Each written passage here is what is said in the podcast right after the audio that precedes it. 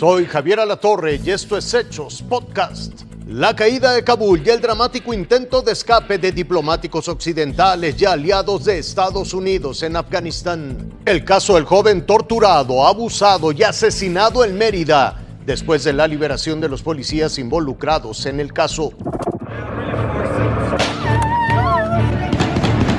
El pánico se apoderó de Kabul mientras los talibanes se apoderaron de todo Afganistán. Desesperados y temerosos, miles de afganos intentan abandonar el país que en menos de un mes ha sido controlado por terroristas del grupo radical islámico, aprovechando la retirada de tropas tras dos décadas de ocupación extranjera.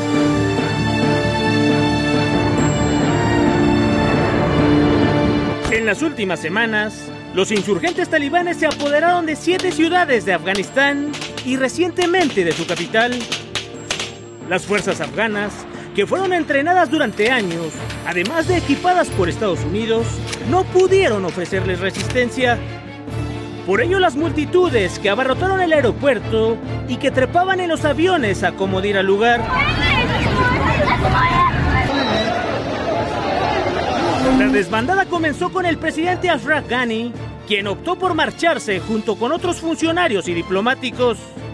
Aunque los talibanes declararon el fin de la guerra tras 20 años, y emitieron mensajes para calmar a la gente, los residentes no quieren vivir bajo su yugo.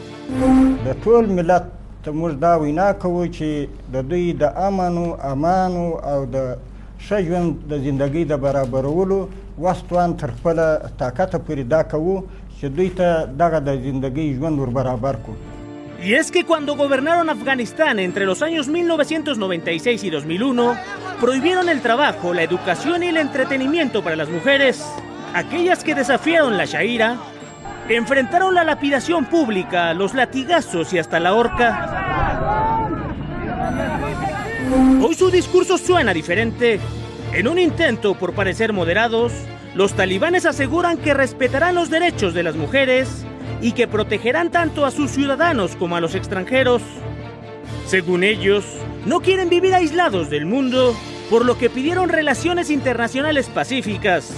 Aunque con esos disparos y el caos generado entre su pueblo, parezca todo lo contrario. Arturo Angels, Fuerza Informativa Azteca.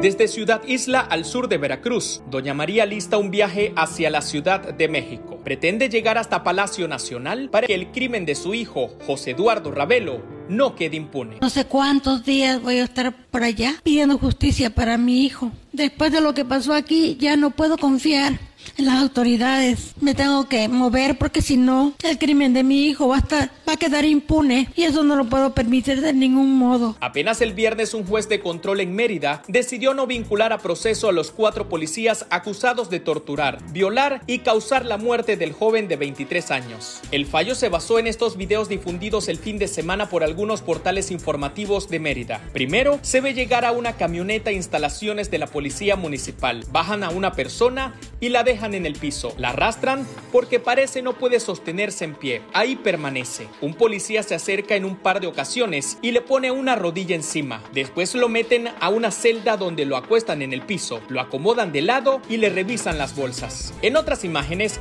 se ve a quien supuestamente es José Eduardo Ravelo, ya consciente y sentado. Se supone que de esta forma la defensa demostró que el relato del fallecido José Eduardo Ravelo no coincide con lo sucedido el día de su arresto. Los videos descienden a la persona y lo están trasladando para ingresarlo a la cárcel pública. De ninguna forma, pues, eh, pudiera hablarse de una tortura. Todos los videos tienen hora, minuto a minuto y de qué cámara corresponde cada uno de estos videos. Es importante señalar que este proceso no ha acabado. Mucha gente puede pensar en eso, pero la investigación sigue en curso y así será hasta que la justicia sea aplicada de conformidad con los hechos investigados.